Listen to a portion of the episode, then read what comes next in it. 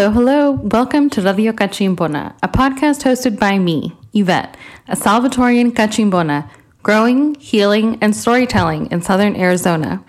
This podcast follows my legal journey as a first generation professional navigating civil rights litigation in these Southern Arizona borderlands. This podcast is an audio archive of all of the fierce resistance occurring in these Southern borderlands.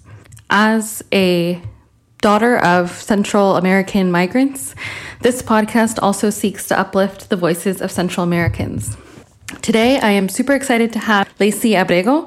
She is a professor of Chicana Chicano Studies at the University of California at Los Angeles. She is a Salvadoran American herself and wrote the book Sacrificing Families Navigating Laws, Labor, and Love Across Borders. Super excited to have her here today, and I hope that you all enjoy the podcast. If you like this content and you'd like to support my work, you can become a patron. For $5 a month, you will get two extra episodes a month, exclusive access to amazing interviews like this one, as well as other lit reviews, discussions that I have with women of color over timely texts like sacrificing families. Another way to support is to leave us an Apple podcast review. It helps so much with visibility. You can also follow us at Radio Cachimbona on Instagram, Twitter, and Facebook. Thank you all and hope you enjoy this interview.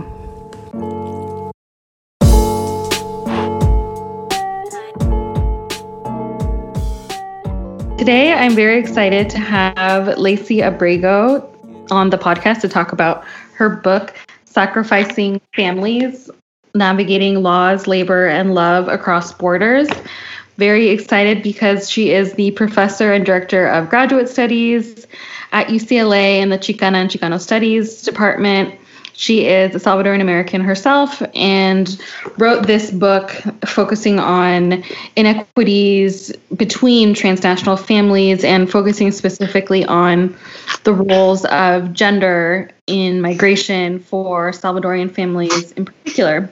And so I just wanted to say thank you and welcome to the podcast.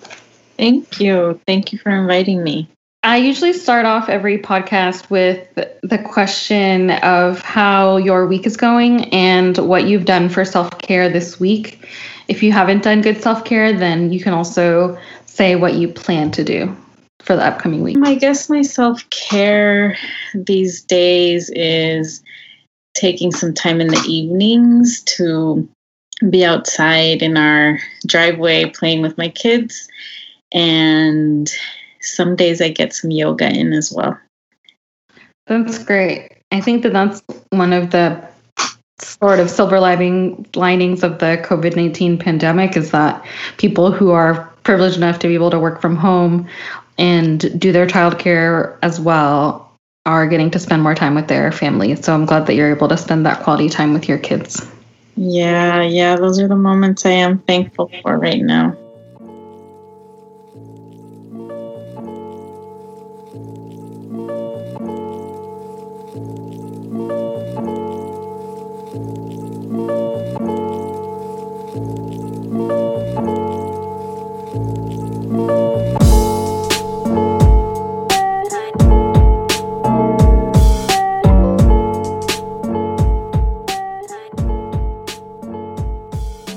Great. So, if you don't mind, I think we can just delve into the book. Okay.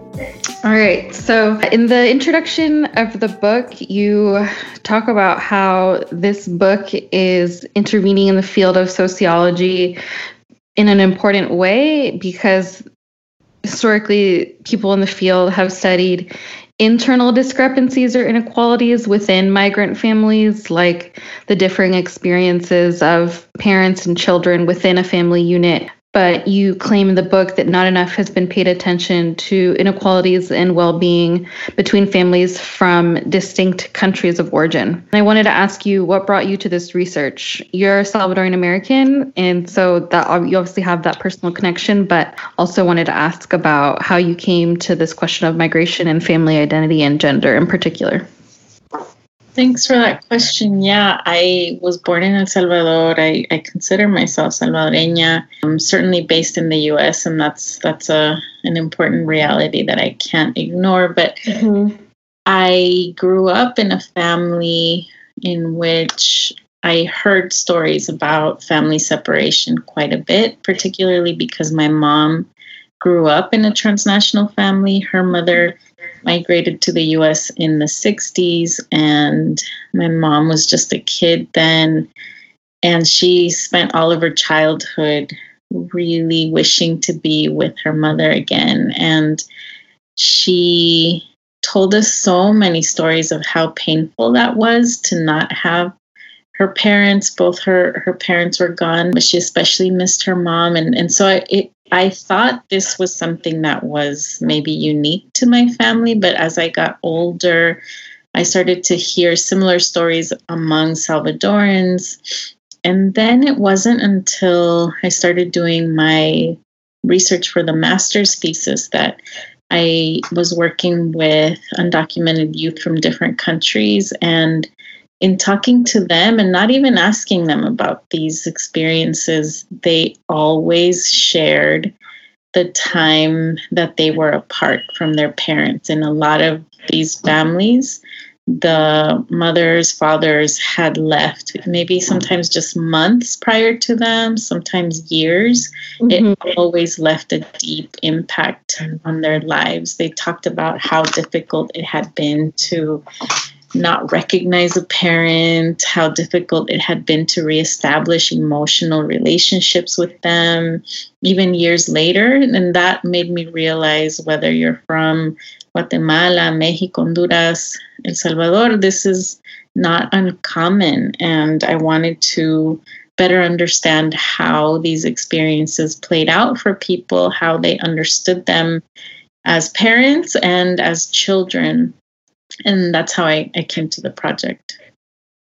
That's really great. And why the focus in El Salvador in particular, apart from your own kind of family story? Because as you've mentioned, family separation is present in a lot of communities. You mentioned Nicaragua and Guatemala. So what wanted what made you want to focus on the Salvadorian population in particular as a lens into thinking about inequities between transnational families?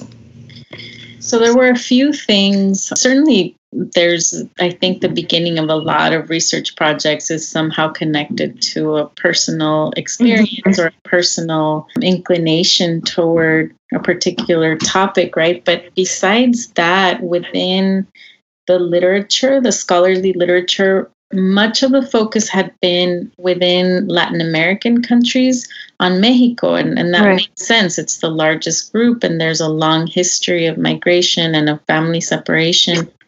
And so those stories were very different, particularly pre 1986. Those stories often were based on a, a, kind of circular migration of men who came mm-hmm. to the mm-hmm. US, worked, and then returned for a couple months or part of the year to be with their families.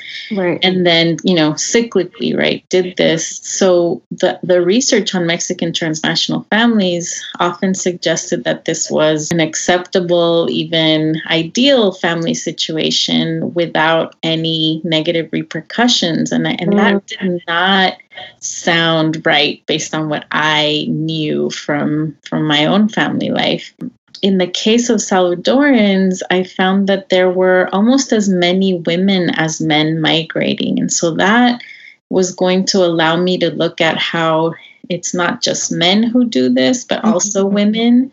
In the case of El Salvador, there's also three borders that people have to cross to get to the US. And right. so the distance made it less likely that there would be cyclical migration in the same way. So, that along with the changing immigration policies right. that Salvadorans had looked very similar for, for a long time, all of that helped me to think about the Salvadoran case as a particularly revealing one that would help us understand what a lot of people were living now as the border has been militarized so thoroughly. Right, right. Can you get into what the economic and social context of El Salvador that makes it so that the migrating the genders of people who migrate are kind of are unique in the sense that like you said it broke away from the previously understood archetype of Latin American migration as being the Mexican man who enters the US for seasonal work and kind of comes and goes. What what factors made it so that in the Salvadorian context women are just as likely to migrate as men? So I think that this is a complex issue and we don't necessarily have all the answers yet. But I can tell you that there are some key things in the Salvadoran case, and, and this parallels a little bit with what's happening in Honduras and in Guatemala. But what, what happened there is there are different streams of migration to different places. For example, in the case of Washington, D.C., we know that it was women who started migrating first because there were US officials living in El Salvador who had hired domestic workers and when they when the war you know oh. really started to ramp up and they left back to the United States they brought their domestic workers with them so mm. this has been documented that it was women arriving to Washington DC who then later brought their their brothers and partners who were men as part of that migration. In other cases, it has to, you know, we can think about the fact that the rate of single motherhood was already high in El Salvador. And so there's been a long history of women not being able to meet the gendered expectations that required them to be mothers who stayed at home, right? Right. The economic context did not permit that. So Salvadoran women have a long history of working outside of the home, of being politically active as part of various resistance movements because they've been at the forefront of of being leaders in their families. So that well, those two things related, the kind of the likelihood of women being heads of household and their increased likelihood of political engagement as well? I don't know what the the literature says on this, but I know that the way people talked about why they got involved in the war, the times that I've had the opportunity to talk to people, it sounds like they are very aware with the situation outside of the home because they have to deal with it to provide for their families. And then having access to all of that information makes them want to be a part of what's happening politically as well. That's very interesting. It's kind of like a denial of the private sphere because you it's it's disrupted constantly by state violence. Yeah, and it, it's not unique to Salvadorans, and it's not unique even outside of the U.S. You can think about the women, African American women, mm-hmm. Indigenous women in the U.S. who also were negated the possibility of, of staying only within the home because of right. economic realities. Right.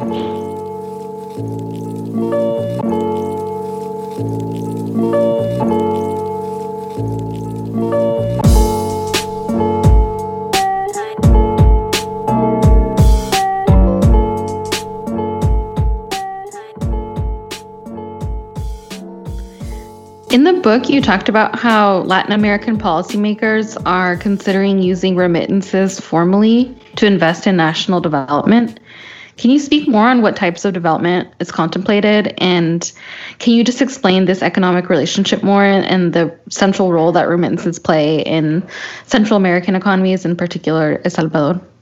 I mean, this is an ongoing conversation, and there's a whole field of, of thinking about the nexus of remittances and development.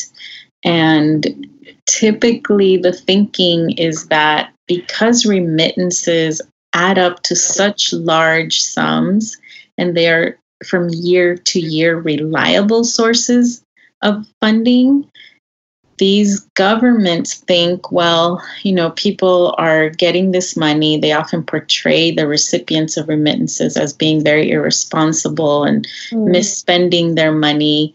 And along with that discourse, come up with various ideas of maybe taxing that money or maybe requiring that they put it in certain bank accounts and kind of forcing them to use it in the ways that they would like to use them to create jobs to for infrastructure for the country and those conversations have been not just in El Salvador. In El Salvador, it, it's a, a big issue because so many of us live outside of the country and continue mm-hmm. to remit, making up a huge part of the the economy. And when remittances fall, that affects everyone, whether you receive them or not, because it's such a small country and people are very much tied together. Migration is really just part of the reality for most people there. They they know one or many people who have left and and so the idea that you you want to tax this means that you're taking money that people are making after having to leave the country that didn't provide them the opportunities to stay and to survive right. there. Right and using and also taking advantage of the fact that those people who were forced to migrate for labor are then forced into a position of having to take care for folks who are still in El Salvador and who are themselves suffering from an economy that hasn't created jobs, uh, an economy that hasn't invested in the social sector right? In a lot of ways, it keeps the economy afloat, but at the expense of those people who have risked everything mm-hmm. to be there. And only because the governments haven't done their job in, in providing what is needed for most of their people to survive and to thrive there. So I remember maybe a few years after the, the book was published, I remember finding this blog, and it was a right wing blog from El Salvador. I, I want to say that it was called Politiqueando, something like that. It had a whole page. It was it was during a leftist administration, and it had a whole page of complaints about what the FMLN was doing. And there was one section, and it had a picture of this woman looking up at, at a blue, perfectly blue sky with dollars falling. And she had her hands open, just receiving the money. And the, the title was something like The One Piece of Good News is that remittances continue. Wow. I think about what governments must think, right, about remittances. Here they are. It's actually when they don't do their job that right. they can count on people going because they have loved ones to, to care for, going, risking their lives, not expecting anything. And then these governments get free money, what they see mm-hmm. as free money back, right? So they have a huge, they feel they have a huge stake in that money that they haven't done anything to receive. On the contrary, it's because they're doing a bad job that they get to receive them. Right. This this is just layers of state exploitation and state exploitation is kind of the center of the story because as you outline in the book, it is US military intervention that destabilized El Salvador during the Civil War, caused folks to be forced to migrate Prior to the Civil War, you noted that there actually wasn't that much migration from El Salvador to the United States. Right. The the whole region really i mean there's there's been inequalities it's went through colonization right we've we've had a lot of different forms of intervention and yet people were were looking for work dealing with poverty dealing with inequality in ways that still relied on solutions that were local and local and within the isthmus mostly. And then it was after the the brutality of the war that people really in larger numbers started to come to the US prior to that we had people migrating but they were very very small numbers yeah i'm actually curious about your own personal story since your grandmother would have been in those small numbers right yeah, she came in the 60s. My mom, my family, we came in in 1980. And so there when my grandmother came, she knew a couple of people, not not very direct family but there there were increasingly more and more folks coming in the 70s i would highly recommend if you haven't come across the book us central americans. There's a chapter in there about folks coming to the san francisco area in particular in the 1960s that captures some of that. Increasingly people are finding more and more about longer term histories of Central Americans in the US. Right. I know that people have been coming even before the 80s. The 80s is when we see the, the much higher numbers, but people have been here longer than that. Yeah, that makes a lot of sense and actually resonates with my own family history because mm. my part of the reason why my parents migrated to the US is that my dad had some familiarity with California in particular, Los Angeles, because he would come to the US to work sometimes for summers. And so that definitely would have been prior to the 80s Civil War. That's fascinating. Yeah, I, I'm married to a Salvadoran immigrant as well. And his father, who I got to meet years ago, who lived in El Salvador, when I met him, he told me that he had worked as a bracero in California. Mm-hmm. And. I, yeah.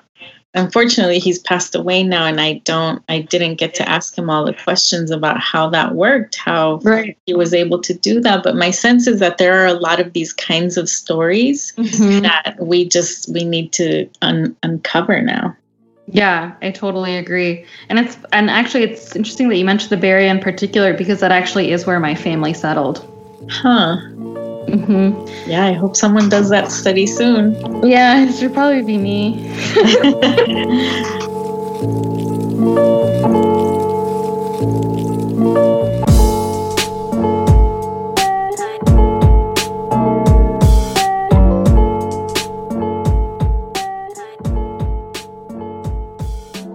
spoke about economic you talked about emotional inequalities, which we've been talking about, but you also talked about the emotional inequalities between transnational families. And I wanted to give, I wanted to ask if you could give an example of such an inequity in the Salvadorian context. Not an area that I wanted to focus on going in because I had been seeing a few studies coming out of the experiences of uh, people from the Philippines, people from Mexico that were really centered on the emotional impact. And I, I thought that I didn't want to do that. But once you're sitting there with people and they're crying, mm-hmm. and this is, you know, over and over the experience that you see and hear, it's impossible not to consider how this plays out in people's lives as well. And so, the inequalities that I saw there, it, it's all studies have limitations, and I got to just sit and talk to people one time with each. And what I noticed is that the way, especially the young people, expressed how they felt about the family separation was was not the same right mm. boys and girls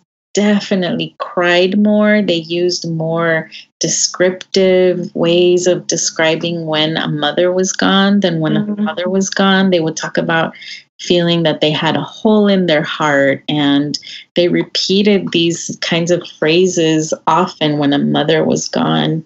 They cried multiple times during an interview when a mother was gone.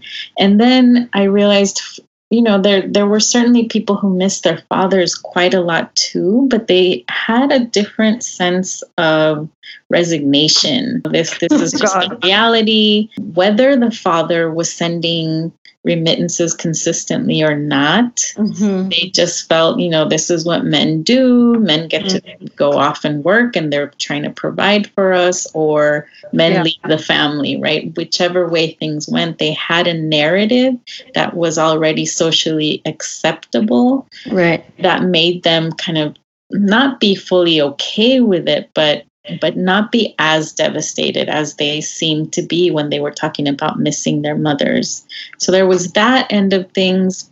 I think family separation is difficult for any child to understand. If you're told your parent loves you and that's why they left, and then you don't get to see them anymore, and you live in a society that really emphasizes the norm to be this heterosexual mm. two parent couple it's painful when you don't meet that expectation, right? So a lot of kids grow up feeling abandoned, neglected, and that is further exacerbated if you're not seeing any material benefits to that separation, right? So kids who are not receiving a lot of money, who are barely making ends meet, who are still really struggling economically are going to suffer that experience more than kids who will say, Yes, I miss my mom, I miss my dad,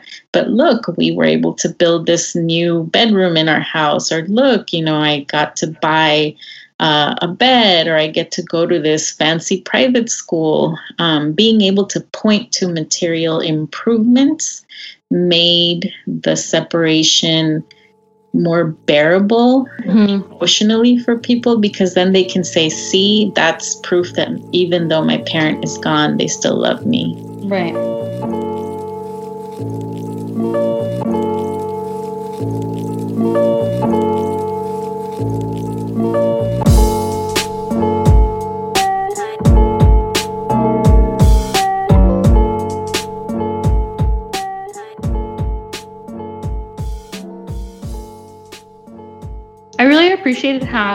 In the book you're deconstructing the ways that gender kind of defines and informs migration and how women who migrate disrupt Salvadorian women who have migrated as heads of household disrupt these gendered expectations.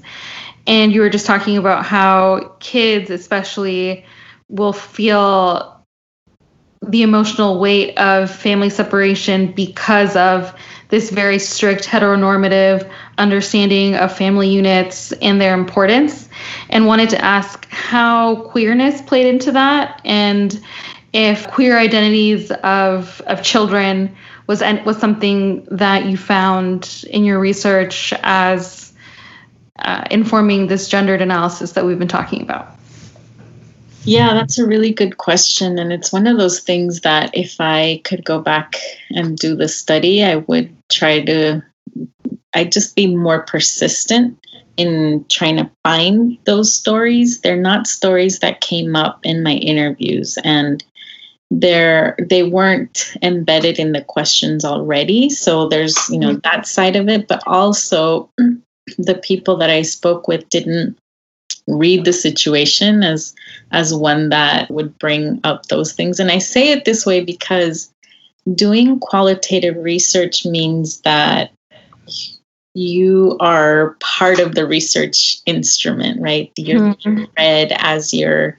as you're also trying to engage with people. And while a lot of other things came up that I wasn't asking about the levels of violence, I wasn't asking at first specifically about their legal status and people wanted to talk about that. They wanted to talk about their journeys of migration. There were lots of questions i didn't ask that came up anyway but this was not one of them. And i think it's interesting i've talked to other folks. I don't know if you're familiar with the work lopez oro who is a a Garifuna scholar and who also does interviews for his work. And he started out doing a project that was about the census, how Hondurans and Garifunas identify on the census in Honduras and in mm-hmm. the US. But based on how people read him and he identifies as queer, a lot of people then shared with him those stories of, of what how they're navigating queerness in this community and his whole dissertation ended up being about that experience more than than what he started out with so there's there's ways that who we are and how we're read will bring up these things. And so that didn't happen for me and it wasn't something that i i asked about. Yeah i think that that makes total sense. And i've experienced an analogous thing in the immigration detention world where i'm helping someone with an asylum application and then it never came up that part of their fear of persecution was based on their queerness.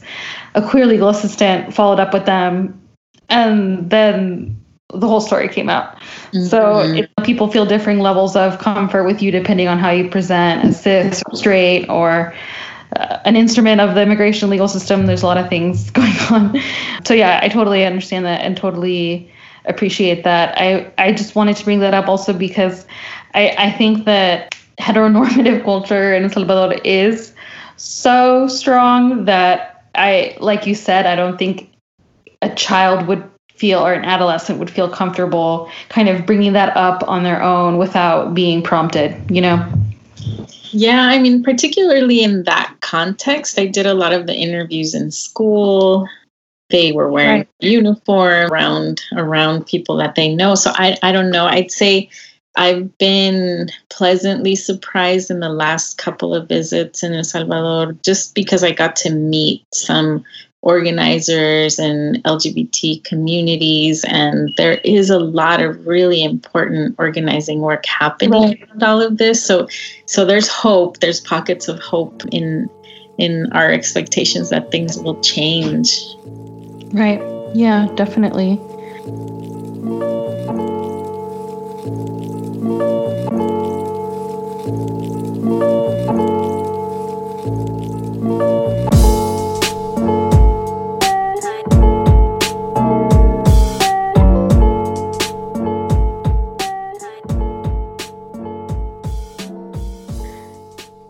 You spoke in the book about migration and agency in an interesting way. You talked about the transnational family strategy, which I thought was really interesting framing. And I think that was you trying to kind of reconcile the fact that there are structural forces that urge people to migrate, like mm-hmm. the exploitation of the region, capitalism, US imperialism. But at the same time, right, like individuals do have agency and this is a choice that people choose to make within those contexts. So I wanted to ask about your choice of that phrase, transnational family strategy, and what went into the thinking behind that. I remember writing the footnote for that because I always felt so uncomfortable with it. It's the term that is used in, in sociological work about families and how they make choices. And so just these family strategies, right?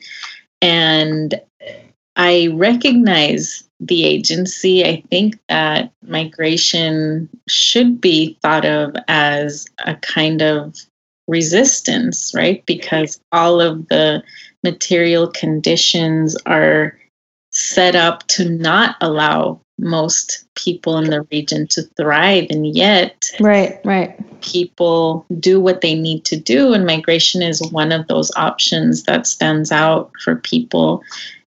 In that context though it's also a very violent reality that they have to face right? Even at this mm-hmm. point even leaving their country is difficult. Everything is militarized and certainly going through the Mexican territory is very dangerous. Mm-hmm. And getting to the US, you're likely to be in detention and still face all kinds of different forms of violence. So I don't celebrate it with an uncritical lens. It is agency, but it's also within a very limited context.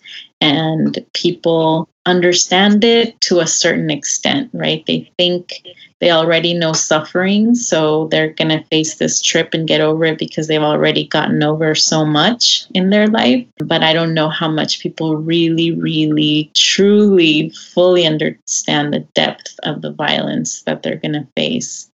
Uh, and that's difficult. It's difficult to write about Central Americans in general because of all of this, because I want to always underscore the structures that that delimit our lives, but without losing sight of the resilience and the push and the, the human dignity that people have in trying to make whatever impossible choices they have. Right. right. And the US has also made these impossible choices quite it's just even more difficult. Uh, you talk about how Salvadorians in particular have had this very explicit US intervention in terms of military aid to the Salvadorian dictatorship. during the Civil War. And despite that fact, Salvadorians were kind of systematically denied asylum protection such that there had to be legal interventions through the American Baptist Church case and the NACARA suit.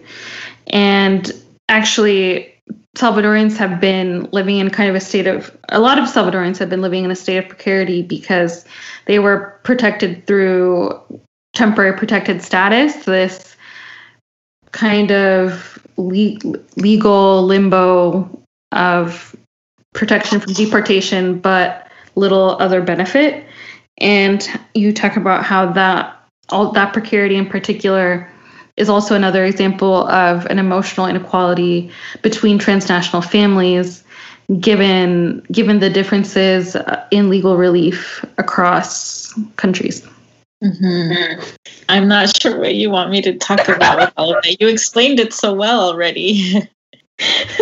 well, yes. So temporary protected status. I think that's an important category that we should touch on yeah. because there's a fight going on right now. This administration has moved to end temporary protected status, not just for Salvadorans, for Hondurans, for Haitians, for people from other countries. And this has been an ongoing status for Hondurans, for example, since 1998, and for Salvadorans since 2001. Mm-hmm. That people every 18 months have been able to renew and and continue to be in what Cecilia Menjivar, a Salvadoran sociologist, calls liminal legality, where they have mm-hmm. access to some things, in this case, access to a work permit, but very little else, right? They can't apply mm-hmm. for legalization and they can't, yeah. kind of, you know, get like in line for citizenship. But what I found that I thought was so interesting was that their children in El Salvador, all they knew, all of the discourse, very much like here in the US, is just you're either you have papers or you don't have papers. You're documented or you're undocumented. Right. And TPS is somewhere in the middle. And so mm-hmm. knowing that their parents had a work permit and, and could legally work, to their minds, that meant that they had papers. And so to their minds, that meant that the parents should be applying for legalization for them. Mm-hmm. But those parents couldn't. That's legally not an option. So those kids kind of wondered is my parent giving up the possibility of us reuniting because they have papers, right? They were so confused and that was painful. If your parent is undocumented, then you know absolutely it's still painful, but you know that legally they don't have that option, right? right so right. knowing that there's they in their minds that their parents have papers made them wonder why things weren't changing for them and for for setting a legal plan for reunification. Yeah. And so was that also exacerbated by the folks protected by TPS being confused about their options for citizenship and permanent residency because I can also, I mean, it's like the kids don't understand, but it's also like, do the parents understand? You know, as the person who studies immigration law, I'm still incredibly confused by the myriad maze of immigration laws and who receives which benefits and who doesn't and why. It's super hard to keep track of. So I was wondering if you also saw that on the parent side of being confused about why they didn't have avenues of legal relief that were open to other people. What I saw on the parent side was a whole lot of hope. So they understood that they were not qualified to apply for legalization right now, but they always have a hope that if they continue to pay taxes, if they continue to work, they continue to keep all of their receipts for everything that they've ever paid the government, mm. that one day this is going to change. Right. So it, it was a kind of a hopeful maybe confusion about what the future would bring but but they did understand that at that moment they didn't have a path to legalization right that makes sense yeah. and hope is a discipline, and I do admire immigrant parents' tenacity in that way, my own parents included. I think you have to have it. If you are someone who decided to leave everything that you know behind and move knowing that it's going to be difficult, you have to hold on to hope, right? And then also, if you're someone who left because you were living really terrible conditions, living in the US often feels like better conditions. Right. You maintain a, a lens that is much more hopeful, I'd say, than the children's generation, right? The second, yeah. third generations who can more clearly see the racism and all of the structural forms of violence that communities of color live here. Right, right. That makes a lot of sense.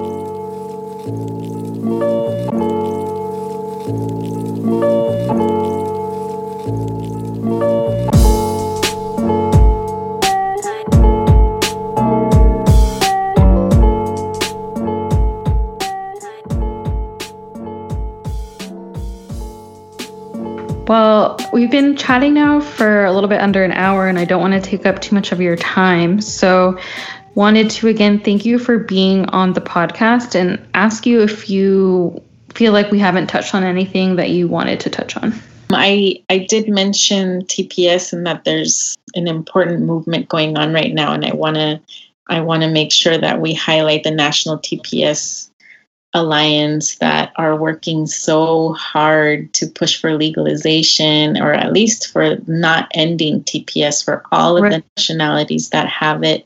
They, in particular, give me hope, right? Mm-hmm. Because they're in such legally precarious positions. Mm-hmm. They are not the kinds of folks who were who grew up and were socialized in the US so they mm-hmm. with these other lenses through which they see the world and they are able to despite the challenges of working full time and and facing these legal battles they've been organizing over the past couple of years very intensely and in a very inspiring way. So i i want to just highlight that even when people are are in such precarious positions that they have found and this is a recurring theme in the history of of many migrants and Salvadorans in particular they've found they've found ways to really set roots and and define themselves as, as people who aren't just buying into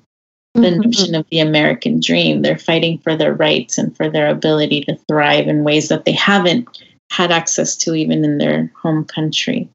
Yeah, that's super inspiring. Thank you so much for sharing that. And thank you so much for being on the podcast. And I hope to have you on the podcast again soon. Thank you so much. I look forward to hearing more of your work. Thank you. It was a pleasure. Take care. Thank you.